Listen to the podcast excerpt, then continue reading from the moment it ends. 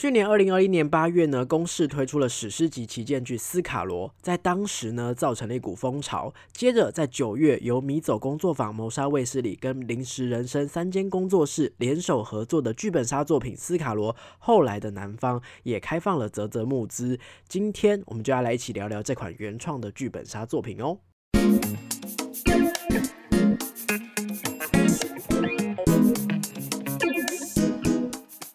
嗨，各位大家好，欢迎回到逃脱记录点，我是主持人阿纪。这是一个分享密室逃脱、剧本杀等等游戏体验心得的节目。我会根据自己的实际体验感想，在节目中以不爆雷的形式分享自己的想法与观点。同时呢，我也会给予个人的评分，让大家作为挑选游戏的参考。所以，如果你是喜欢剧本杀或是密室逃脱等等实际游戏的玩家，欢迎持续锁定我的节目哦。不知道大家有没有看过《斯卡罗》这部剧了呢？应该就是就算没看过，也听说过吧？哈，在去年有非常大的回响哦。我一直有听说这是一个台湾人人生必看的戏剧，然后也有人说就是呃就是呃可能对话很多，文戏很多，所以其实比较沉闷，没有想象中那么好看哦。但我知道呢，就是它毕竟讲述的是台湾人自己的历史，所以我很想要支持在这个土地上发生的剧本跟故事。但真的太忙了哦，不知道有没有人跟我一样很。很期待，那但是就是有很多很多的片单，到现在都看不完。我最近在追《华华灯初上》，也看不完哦。OK。那当时呢，因为呢，就是哦，他的名气实在是太大了，甚至呢，开放了剧本杀的募资哦，所以呢，我们就立刻购买了当时的这个剧本杀的体验哦。那为了这次的剧本杀呢，虽然游戏是说没有看过影集，也不会有太大的影响，可是我就觉得说，如果能够接续影集的情绪来玩游戏的话，应该是更有代入感的吧。所以呢，在游戏的前一天，我还是有赶快去恶补了罗妹号事件的来龙去脉。所以虽然没有办法看完十二集的影集，不过了解一下当时的时代背景。应该是多多少少有帮助啦，哈。那这个罗妹号事件呢，其实是在一八六七年，台湾呢当时还在清朝的治理之下。然而呢，在廊桥地区，也就是现在的恒村一带呢，由于清朝消极治理。所以各个族群就是放着这些不同族群的人冲突不断，客家、闽南跟斯卡罗各部落的原住民呢，天天都在打架哈。那这时呢，又有一艘美国的商船因为船难，所以呢，船员们就在这个时候登上了这个廊桥地区，被斯卡罗部族呢认为是侵略者，所以全数的船员都惨遭杀害了。这个就是罗妹号事件喽。所以现在经过这个事件之后呢，连美国人都开始关注起这片土地了。所以就是在这样子纷乱，很多族群。然后每个族群都各怀一心的历史背景之下，哎，确实哦，选择这样子的题材来作为剧本杀的创作，非常的适合哦。所以这一次呢，我们体验的斯卡罗后来的南方，就是讲述就是接在影集斯卡罗之后的五年哦，依然是纷乱的局势，那再次发生一些事件。那这个剧本杀呢，在去年的九月份呢，才刚开放集资十三分钟，然后立刻就达标了，然后就就开始制作剧本杀这样子，那并且。也在去年的十一月成功开放体验了，预计是去年的十一月到今年的一月底都有预约的场次，不太确定之后工作室还有没有开放，打算开放其他的时段啦。哦，但是现在我呃查了一下网络上的资料，好像没有其他的预约方法，所以如果你是没有参与到集资的玩家，好像应该就是没有别的体验的方法了。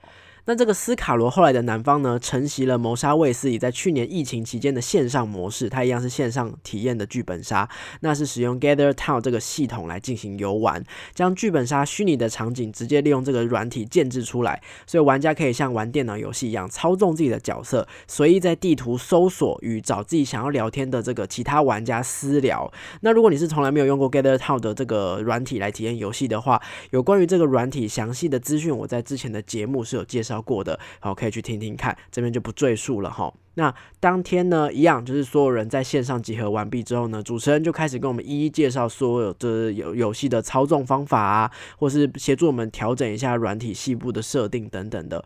但是因为毕竟每个人家里的网络状况不同嘛，所以呢，有的人有延迟问题，所以主持人其实当天也蛮辛苦的啦，就是同一句话要一直重复讲、重复教哦。陆陆续续我们大概花了快三十分钟，才终于选完剧本的角色。正式进入故事。那值得称赞的事情呢，是以前我们在玩这种 Gather 的这种就是游戏线上游戏的时候呢，我们的玩游戏方式是会需要在场景当中搜索线索，那这个线索会有所谓的编号，我们必须要再跑到另外一个网页去输入这个编号，才能够看到详细的这个线索的叙述。比方说这是一个盆栽，那这个盆栽是哪个品种的，它会有什么药性、毒性等等的，这种比较详细的叙述呢，我们都需要先输入编码才能够看到。那今天这一次玩的游戏呢，就是它已经帮我们直接省略这件事情哦，我们只要在场景当中调查到东西，好就可以直接显示详细内容了。好，省去了输入密码的这个流程，其实也节省了不少时间，整个游戏的过程也比较顺畅了。但是这一次呢，比较可惜的一点就是呢，居然没有任何的 BGM 哈，这个我一直到游戏结束之后才惊觉哦，实在是很可惜，因为之前在那个雾月人鱼潭的体验啊，那个时候玩游戏有主持人的声音音上的演绎，他的表演，再搭上很好听、很适当的音乐，是非常加分的一件事情，很有代入感，很有记忆点。结果不知道为什么这次斯卡罗没有涉及到这一块哈，很可惜哦。那角色部分呢，一共有八位角色可以给给玩家选择，那一样剧本是分幕式的剧本内容哈，我们就必须看完一段，然后等到等到一些事情发生之后，才可以再翻开下一幕。那这次的故事呢，虽然在历史背景上面是非常复杂的啊，每个角色代表的势力不同的部族哈，或那也有不同的风土民情，而且呢。不不是自己可以随便乱写的，它需要符合呃小说或是影集的原著，延续这个斯卡罗的设定。所以我本来会觉得说，哇，应该是会像看历史课本一样蛮辛苦的，没有想到意外的蛮顺畅，很舒适哎哈。用字选词，我觉得应该是有经过相当程度的精炼，可以看得出来有在描述当时的历史的这个年代感。可是对于现代人来说，又不会觉得我啥都看不懂，都是专有名词哦，看过一次就能够理解了。那同样呢，就是。我也可以感受到他在这些历史事件上面的考究，好，比方说呢，罗妹号应该在这个台湾历史的事情上面是有蛮严重的后续影响哦。那整个故事呢，确实有把他罗妹号结束之后。导致的蝴蝶效应延续的蛮漂亮的，甚至呢，如果你是对于历史事件比较熟的人，你也可以能够在这个剧本里面去感受到它对于接下来台湾的发展跟走向是有怎么样的影响。OK，所以它的考据历史史实的这个融合，哎，还不错哦。那不同族群在这个时代背景下面很挣扎，以及就是不想要放弃啊，想要让自己的族群更好的这个拼搏的心情，也有在剧本当中是呈现出来。所以我自己觉得代入感还蛮好的。哦，也让我从刚开始读本的时候，就对于整个故事的走向相当的期待。那接下来呢？哦，看完剧本，我们就要正式进入到游戏流程之内了。这里呢，要稍微提醒一下大家哦。那因为呢，我们接下来会进入到正式的游戏流程哦，所以我当然会提及到某一些角色的故事背景、目的，甚至是动机。所有的故事细节跟情节都是有可能被爆雷的。那不过，因为就是我想说，本次集资的这个剧本杀活动已经到尾声了，一月底就已经结束了哈。所以，如果呢你是准备要玩的玩家，你可能要考量一下，斟酌避开哦，可能就直接跳到。这个描述这样子，对。那如果你是已经玩过的玩家呢，或者是你已经就是呃暂时没有机会体验的玩家呢，所以就可以一起来听听看，然后分享看看彼此的感想。所以这边呢，给大家五秒钟的逃跑考虑时间，五、四、三、二、一。OK，好。那刚刚提到呢，就是在剧本呢阅读的时候，我就已经很。高的期待感了嘛？吼，那呃，刚读完本，我们就会有一段小剧场需要演绎哦。这个时候呢，剧院也正式从小天使入戏，成为这个剧中的一个管家的身份。那我呢，我抽中的角色呢，属于算是闽南人的当家头头。OK，在那个剧剧本的这个时代背景之下呢，闽南人跟客家人在当时算是水火不容的，常常械斗的两大族群哦。不过我与现在客家人的当家头头呢，我们两个就是算是主事。人哈算是就是蛮蛮要好的儿时玩伴啦哦，两个人呢，其实我们有一个共同的愿望，就是希望有朝一日闽南跟客家不要再互斗了，而是作为台湾人，我们共同携手好好的治理这个廊桥地区哦。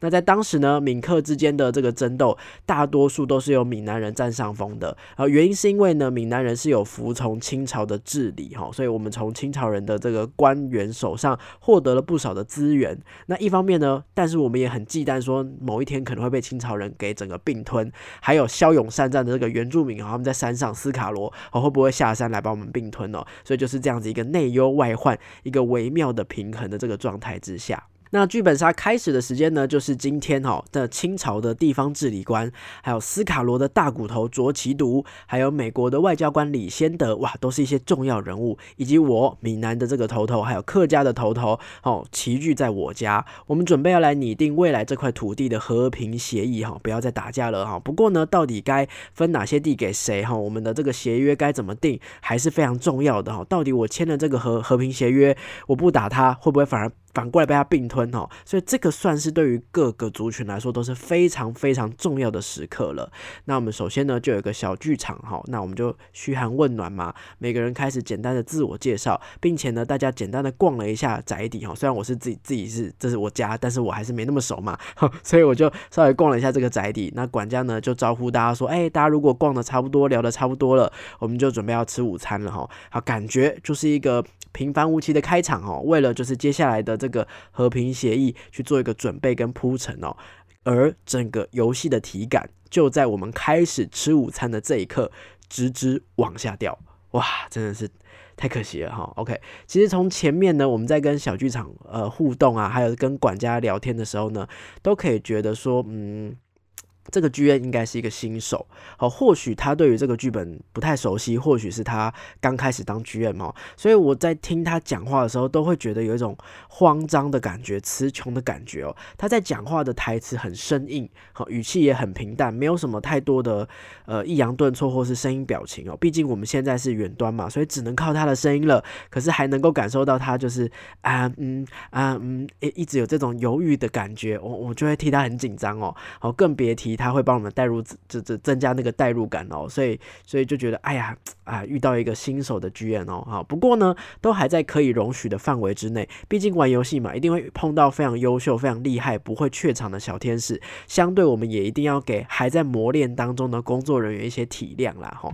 不过呢，好多不过哈，接下来可惜就可惜在这个游戏本身的流程设计上。已经其实不太好了哈，会让玩家有在很多地方有感受到很突兀的感觉。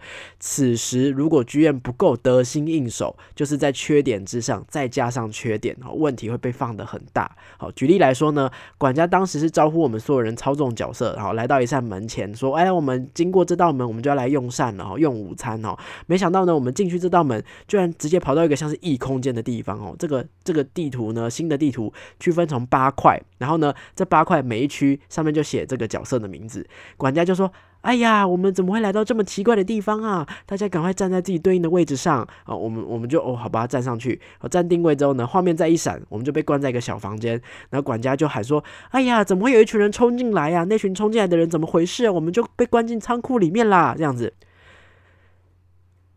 就是。”一瞬间就突然觉得说，哈，发生什么事情了？很突然，然后管家的这个台词也没有办法让我们顺利的知道说我现在该干嘛。哈，OK，那我们被关进这个仓库里面呢，接下来我们必须要破解三道关卡，玩三个简单的密室逃脱的谜题，就可以离开仓库来到外面。哦，好，实在是有太多可以吐槽的地方了。首先不是说吃午餐吗？好，吃午餐呢，我想象的都，我想象中的事情是这么重要的一个会议。哈，那我们等下的午餐应该是。呃，类似像鸿门宴那样子啊，有很多的阴谋，有很多台面下的东西，甚至跟每个人的讲话的角力，应该会在这个午饭上面呈现。结果画风先突变，好，就是来到一个异空间的地图，剧情也跟着突变。好，我们明明就是一个身份地位很崇高的人，我突然就被关起来了。我觉得这个剧情发展已经不是出乎意料，而是有点。疲变到有点傻眼的哈，就是而且唯一当时知道情况的剧院台词也跟我们一样是惊慌失措的。我知道这是为了要符合他是一个管家的角色，但是在当时的我呢，我必须要压下这个傻眼的情绪，因为当时我甚至在怀疑说，哎，我是突然跳 game 了吗？我跑到别的游戏，我软体出错了吗？或是地图给错了吗？我到底发生什么事情？就是有很多的疑问。OK，我必须要先先把这个密室逃脱给玩完，直到逃出仓库之后，我才能够知道后续的剧。情啊。这个这个过程当中，其实是是是必须要是就是很出戏，好是必须要压下这些疑惑的。OK，这个问题呢，其实算是在流程安排上的状况哦。我在猜想，可能这个当初设计这样的概念是希望说，这个剧本杀呢体验有很多元哦，又有密室的元素，又有谜题的元素，又有剧本杀的元素哈。可是这么做呢，也不是不行，但是它是一个大挑战，融合的功力就要很好了，你就要去思考如何说服玩家在前前面，哦是走这样子的一个历史背景的脉络，从商谈族群未来的大事，然后即将感觉到要经历一个鸿门宴，突然变成密室逃脱，好中间的这个转折要怎么样让玩家觉得不奇怪、不突兀哈？或许是要为了这件事情有额外设计更精致的桥段，也或许可能就是现场居然要有一个特别的演绎说明哦。可是很可惜的就是呢，在我们当时体验的时候是没有做出任何特别的反应的。OK，那甚至呢，就是居然也没有利用自己的方式灵机应变，他可能就是照着把这个流程给乖乖的做完之后呢，在玩家面前呈现就是一场大杂烩。OK，我感受到就是剧院慌慌张张的，然后想要糊弄过去。你告诉我们现在被关起来，我们就被关起来。哦，我们现在必须解谜题，就是被解谜题。哦，完全合理性、剧情合理性都没在管这样子。OK，那我就。按耐这样的傻眼感，跟着大家逃脱到仓库外面呢。仓库外面就是一群斯卡罗的士兵啦。哈，原来斯卡罗的领袖卓奇毒死掉了。好，凶手就藏在我们之间哦。那到了这里，才总算知道我们被关起来的原因哦。同时呢，流程上安排了就是第二段小剧场哦。这个小剧场的这个出现，就是最后一条底线，让我真的觉得说，哇，这个剧院不行啊，这个剧院其实有问题啊的这个底线哦。好，就在这个时候呢，剧院他还是管家哦，他以管家的身份跟我们讲说，那各位，我们逃出仓库了，那我们等一下还有个小剧场需要演绎哦，各位。然后我们就呃扮演完小剧场之后呢，哦，每个人就说了自己的台词，接下来他又说，哦，那么我们演绎完毕啦，接着就可以请各位回忆后续发生的事情啦。好，问题在哪呢？说好的入戏呢？哈，剧本杀呢，其实是有一个明文的游戏规则的。当你自己个人的剧情想不起来的时候，请不要说“哎，我想一下我的剧本”，好，而是要说“让我回想一下哈，我的回忆里面有没有这件事情？我想一下。”好，我们是避免把剧本这两个字给说破。这一切都是为了要求每一位玩家是要尽量入戏在扮演的角色当中。那，你直接在剧游戏里面说，我们来演一个小剧场，不就是一样的意思吗？不就是大出戏特出戏吗？哈，所以就唉，真的是太这有不行啊，这样子。好，那接下来呢，一如既往哦，我们就看完了。第二段的剧本，然后呢，开始要去盘说是谁杀了大骨头卓奇毒啊，我们就进行第二阶段的搜证，同时呢，也要进行私聊啊，我们接下来就集合起来一起公聊讨论这个凶手，然后流程大概是这样子哦。可是呢，这个整个过程。大概只有半小时左右吧，完全不够，超级不够。我们连把每个人找到的东西完整的说出来的时间都不够。我们角色有八位耶，哈，八位的角色当时在卓奇都死亡的这个前后，每个人大概都在干嘛？哦，每个人有什么样的秘密？哦，就是还有支线，还有甚至卓奇都的死因又又扑朔迷离，到底是被酿死的还是被这样死的？哦，有很多不同的伤口。大乱特乱哦，超级来不及，我们完全讲不完哦。我们当时是每个人大概只有三到五分钟的机会吧，轮流讲哦。那但是只讲到第六位还第七位，剧院就说时间到喽，我们要来指凶手喽。啊，那怎么办？就乱指吧，哈，只能照自己的感受去指啊，哈。那指凶阶段结束之后呢，几位的重要角色，毕竟我们是身份地位很重要的人嘛，我们必须要决定说，闽南人到底是要跟斯卡罗客家人三个族群共同来治理廊桥，还是我们要接受清朝的援助，三族呢都要在这个清朝的管制之下，才会更有力量能够保卫我们的家园，哈。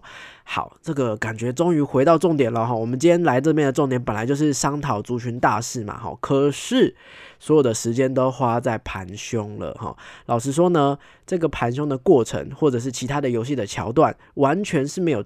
判断点的，好，没有剧情，没有线索，没有任何的蛛丝马迹，让我们决定说，我到底是要跟我的这个好朋友，哈，这个几个台湾的部族自己来治理，还是我要投靠清朝会比较安全哦？到底是哪一个呢？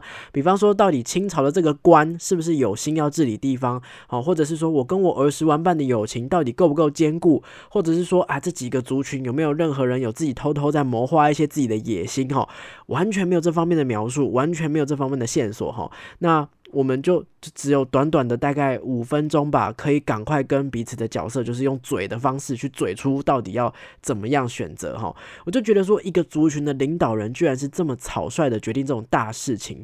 太可惜了，然后呢？所以最终我是怎么判断的呢？我是依照我玩家阿纪自己本人的想法，因为我有看过斯卡罗的历史事件介绍嘛，那我也知道斯卡罗这件事情最后会间接导致牡丹社事件，台湾会引起日本的兴趣，然后最后日本就会来占领侵略台台湾这样子，所以我选择了更安全的做法，就是希望有清朝的力量这样子，毕竟当时清朝的国家的国力比较鼎盛嘛，那所以我就觉得说。我这样选择好像不是因为这个剧本杀。而做的选择好像不是在那个角色当中做的选择，而是我回到阿纪，然后我因为知道这个历史被史实暴雷的感觉。可是如果我又不依照史实的话，我又不知道该怎么判断啊，没有线索啊，难道盲盲盲猜吗？我不知道该怎么办哦。所以呢，最终呢就在这样子乱猜，然后剧院呢就带领我们大家有复盘哈，我们大家就有问说，哎，我选择了投靠清朝，那如果我没有投靠清朝会怎么发展呢？那剧院也有回复我们哦，他在回复我们的时候听起来也是有点紧张，感觉很像。是拿着一段文字照着念这样的感觉哦，所以整场游戏呢，最后就结束在这个地方，哦，有点仓促，有点不知道自己在干嘛。回过头来，就是甚至有一些其他的玩家角色。搞不清楚自己是来干嘛的哦。比方说呢，呃，游戏当中有其中一位角色，然后他是美国的外交官李先德，他是来寻找他的爱人的死因哦，因为爱人之前死掉了，到底是谁杀死的？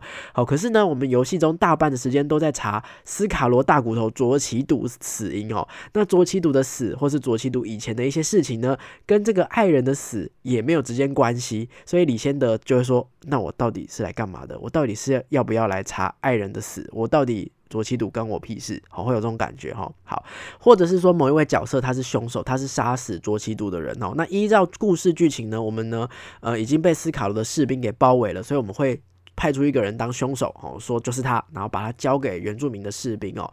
可是无论大家的投票结果如何，最后这个人呢都还是可以依照自己最终的选择，选择要回到自己的国家做自己的事情，还是不要回到自己的国家做自己的事情等等的。我就觉得说，喂。是斯卡罗的大骨头，诶，权力地位都很高的一个大人物死亡，可是他的人物死亡却没有影响到其他人的选择或结局走向，那也没有影响到凶手的选择。那我们有没有抓出凶手？抓成功或抓失败，也没有影响凶手的故事。那我们到底在干嘛？指凶的意义到底在哪里？好，就是，哎，就是整个就是一直不停的很多槽点啊，我觉得很可惜哦。好，那这个斯卡罗后来的男方呢，在泽泽募资当时呢，八个人的剧本一共是三千两百元，所以每一位玩家是四百元哦。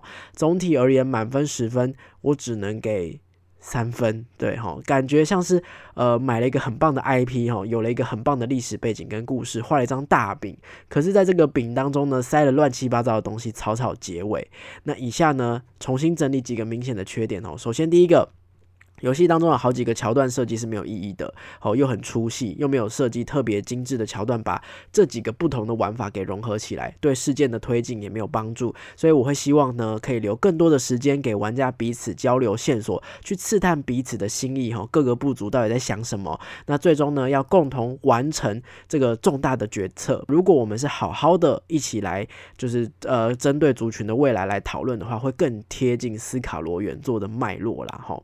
那第二呢是，如果是有看过影集或是知道历史事件的人，反过来会对一些游戏的角色或是游戏故事的走向有先入为主的印象，就是我刚刚说有被史实暴雷的感觉哈。可是呢，在游戏当中本身又没有别的事件或是蛛丝马迹可以判断，所以感觉不像是透过剧本杀来获得游戏的乐趣，反而是透过剧本杀，我我用了一个不一样的方式学了一遍历史课程，哈，走了一个历史流程这样子而已哈。好，那第三个时间超级不。狗，这真的是一个很大的缺点哈。八位角色，就算你给一个小时给八位角色好好的去查凶手、讨论好了，光是要理清楚每位角色要做什么事情就已经很难了。哦，一个小时每个人也都只有七到八分钟而已嘛，更别提我还要再加上搜索跟私聊、偷偷聊天的这个时间哦。案件的复杂度，每个人隐藏的秘密也很多，光是目前的游戏排程是。时间是绝对不可能玩得完的啦，哈，这真的是很严重的问题。所以我在游戏的过程当中，一直有一种我是鸭子，我被赶上架的感觉，哈。那最后呢，就是死者的案件跟八位角色聚在一起的目的是没有直接关联的，而且即便死者死了，对于角色的目的或是结局也没有明显的影响，甚至连凶手有没有被大家抓住也不影响事件的走向，好像每件事都分开的哈，是一幕一幕一幕一个一个一个，而不是整个是一出剧哈。啊，或许呢，有可能是因为我知道这是三家工作室联手出来的成品，所以期待越高反而失望越大。不过依照台湾史实的这个考据的剧本杀呢，我觉得还是一个很棒的尝试。在读本的同时，我还是有非常独特的感受，哇，这是属于我们自己的历史，这是属于我们自己的故事，这样子。所以对于历史的用心呢，也是花了不少的功夫，所以这边还是要给予他们肯定啦哈。那也希望未来无论是哪一家工作室，都能够继续吸取经验，制作更好哦，原创属于台湾自己的剧本杀。那么以上就是本集的分享啦，不知道大家听了这些内容有没有什么想法呢？或是如果你是玩过斯卡罗后来南方的人，也欢迎在下方留言哈。那如果之后工作室有机会再重新推出这一款剧本杀的话，也希望他们可以重新优化流程啦哈。那如果疫情许可的状况之下，说不定改成线下版，就是我们到现场去玩，诶，可能会有更好的代入感跟体验哦。私聊啊、公聊都可以比较方便一点点。总而言之呢，虽然说这次有失望了，不过呢，还是希望原创的游戏可以继续加油啦。那各位喜欢我的节目的话呢，别忘了追踪我的 IG 跟我互动，按赞订阅我们的 YouTube 频道，也可以在 Podcast 平台下方留下五星的好评。那就下周再见喽，拜拜。